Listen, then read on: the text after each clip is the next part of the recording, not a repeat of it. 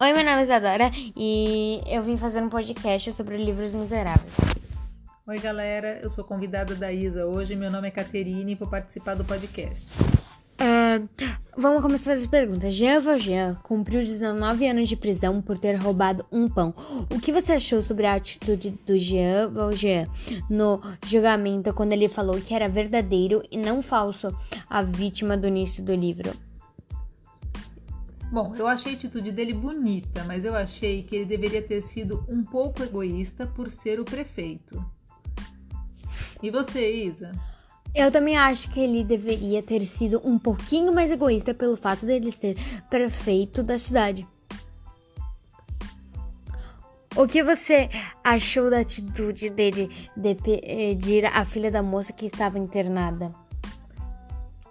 Bom, eu achei a atitude bonita, mas era óbvio que ele ia tentar fugir.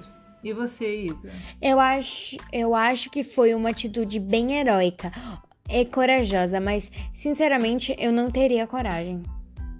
Eu... Uh, tchau, galera. Até o próximo podcast. Gente, obrigada. Adorei estar aqui, Isa. Obrigada. Tchau.